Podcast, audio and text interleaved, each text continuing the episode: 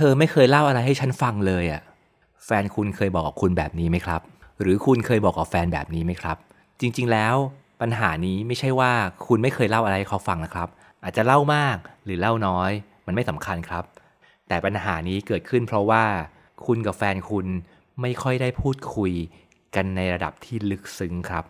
ระดับที่ลึกซึ้งนั่นก็คือ ระดับที่ทั้งสองฝ่ายได้แลกเปลี่ยนความรู้สึกซึ่งกันและกันครับ ยกตัวอย่างให้เห็นภาพนะครับ ถ้าคุณถามแฟนคุณว่า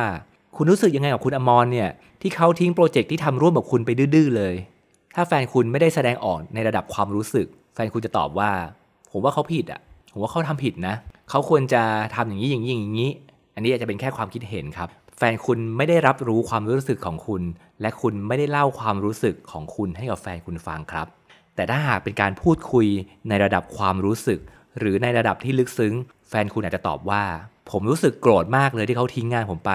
ผมรู้สึกหงุดหงิดมากๆ ในวันที่รู้ข่าว ผมเนี่ยอยากจะโทรไปว่าเขาเลยนะ แต่ตอนเนี้ยผมก็ให้อภัยเขาแล้ว ผมเข้าใจเขาแล้วว่า เพราะอะไรเขาถึงทำแบบนี้บลาบลาบลาบลาอันนี้คุณได้แสดงความรู้สึกให้กับแฟนคุณได้ฟังครับ สิ่งนี้มันแตกต่างกับแบบแรกคือ แฟนคุณได้รู้จักตัวตนคุณมากขึ้น ได้เข้าใจความรู้สึกของคนเป็นแฟนกันมากขึ้น หรืออีกตัวอย่างสมมุติว่าวันพรุ่งนี้ คุณกับแฟนจะได้ไปเที่ยวพักร้อนด้วยกัน แล้วคุณก็ถามแฟนว่า เนี่ยพรุ่งนี้รู้สึกยังไงเนี่ย เราจะได้ไปเที่ยวด้วยกันแล้วนะ ถ้าแฟนคุณไม่ได้สื่อสารในระดับที่ลึกซึ้ง แฟนคุณอาจจะตอบว่า ก็ดีนะ จะได้ใช้วันพักร้อนให้หมดสักที ก็ดีนะ ผมอยากไปเที่ยวทะเลอยู่พอดีเลย ก็ดีนะ ที่นี่เขาว่าดัง ผมก็เลยอยากไป แบบนี้คือการแสดงความคิดเห็นครับ แต่ถ้าหากเป็นการแสดงความรู้สึกแบบลึกซึ้ง คุณอาจจะตอบว่า ผมรู้สึกมีความสุขมากที่ได้ไปเที่ยวกับคุณอีกครั้งหนึ่งผมอยากจะบอกคุณเลยว่าการไปเที่ยวเนี่ยมันทำให้ผมรู้สึกตื่นเต้นและมีความสุขตั้งแต่ก่อนยังไม่ไปเที่ยวแล้วเนี่ย ผมเป็นคนที่ชอบการไปเที่ยวมากๆ อะไรแบบนี้เป็นต้น สิ่งที่แตกต่างกับแบบแรกคือ แฟนคุณรู้จักตัวตนคุณมากขึ้น รู้จักความรู้สึกนึกคิดของคุณมากขึ้น การได้เข้าใกล้กันมากขึ้น ผ่านการรู้จักกันมากขึ้น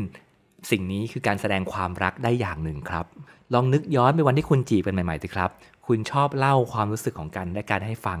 คุณเคลิบเคลิ้ม คุณรู้สึกตื่นเต้น เวลาที่เขาเล่าความรู้สึกอะไรบางอย่างให้คุณฟัง คุณรู้สึกว่ามันคือความพิเศษที่คุณได้ฟังความรู้สึกของอีกฝ่าย พอจำแบบนี้ได้ไหมครับ การแสดงความรู้สึกมันทำให้อีกฝ่าย รู้สึกพิเศษได้ครับ เพราะมันคือการแสดงความรักอย่างหนึ่ง คุณก็สามารถทำแบบนี้ ในวันที่ยังคบกันอยู่ ในวันที่แต่งงานแล้ว จนวันที่หมดลมหายใจได้เลยครับ แต่ก็มีข้อระวังนิดนึงนะครับในการแสดงความรู้สึก เราก็ต้องแสดงความรู้สึกทั้งในด้านบวกและด้านลบนะครับ ไม่ใช่ว่า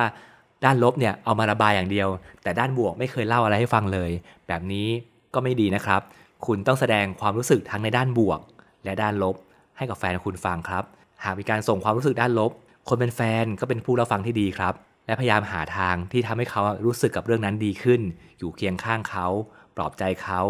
ฉุดให้เขาขึ้นมาจากความรู้สึกไม่ดีนั้น แต่ถ้าหากแฟนคุณเล่าความรู้สึกดีๆให้ฟัง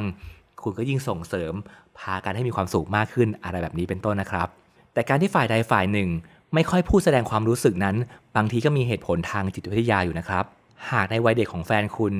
ถูกพ่อแม่ปิดกั้นในการแสดงความรู้สึก อย่างเช่น ตอนที่เขาเป็นเด็กเขารู้สึกโมโห และน้อยใจที่เขาไม่ได้ของเล่นใหม่ พ่อแม่เขา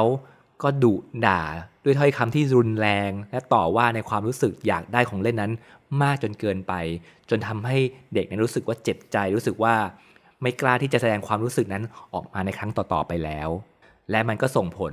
มาถึงปัจจุบันในตอนโตด้วยครับ หรือในวัยเด็ก ตอนที่เขาเห็นพ่อแม่เขากลับบ้านจากที่ทำงาน เขาวิ่งโผตื่นเต้นอยากไปเล่นกับพ่อแม่ แต่พ่อแม่กลับปฏิเสธด้วยความเฉยชา แสดงหน้าตาเบื่อหน่ายด้วยความเหนื่อยล้าจากการทำงาน ทำให้เด็กรู้สึกว่าเขาไม่อยากแสดงออกความรู้สึกตื่นเต้นดีใจออกมา ซึ่งสิ่งนี้ก็สามารถเป็นเหตุที่ทำให้พอตอนโต ก็ไม่ค่อยกล้าแสดงความรู้สึกอะไรออกมา เพราะกลัวจะเสียใจที่ได้แสดงความรู้สึกออกมาเป็นต้น ฉะนั้นหากแฟนคุณเป็นคนที่ไม่กล้าแสดงความรู้สึกออกมา ไม่ค่อยพูดแสดงความรู้สึกออกมาในระดับที่ลึกซึ้ง ก็ไม่ใช่เรื่องผิดอะไรนะครับ แต่ว่า ถ้าคุณมีโอกาสได้พูดคุยกับเขาในเรื่องนี้ คุณก็ลองเปิดใจเล่าให้เขาฟังในเรื่องนี้ก็ได้นะครับ ให้เขาค่อยๆ ปรับที่จะฝึกพูดความรู้สึกของตัวเองออกมาให้มากขึ้นครับ สุดท้ายนี้คุณก็ลองมาสำรวจคุยกับคู่รักของคุณดูนะครับว่า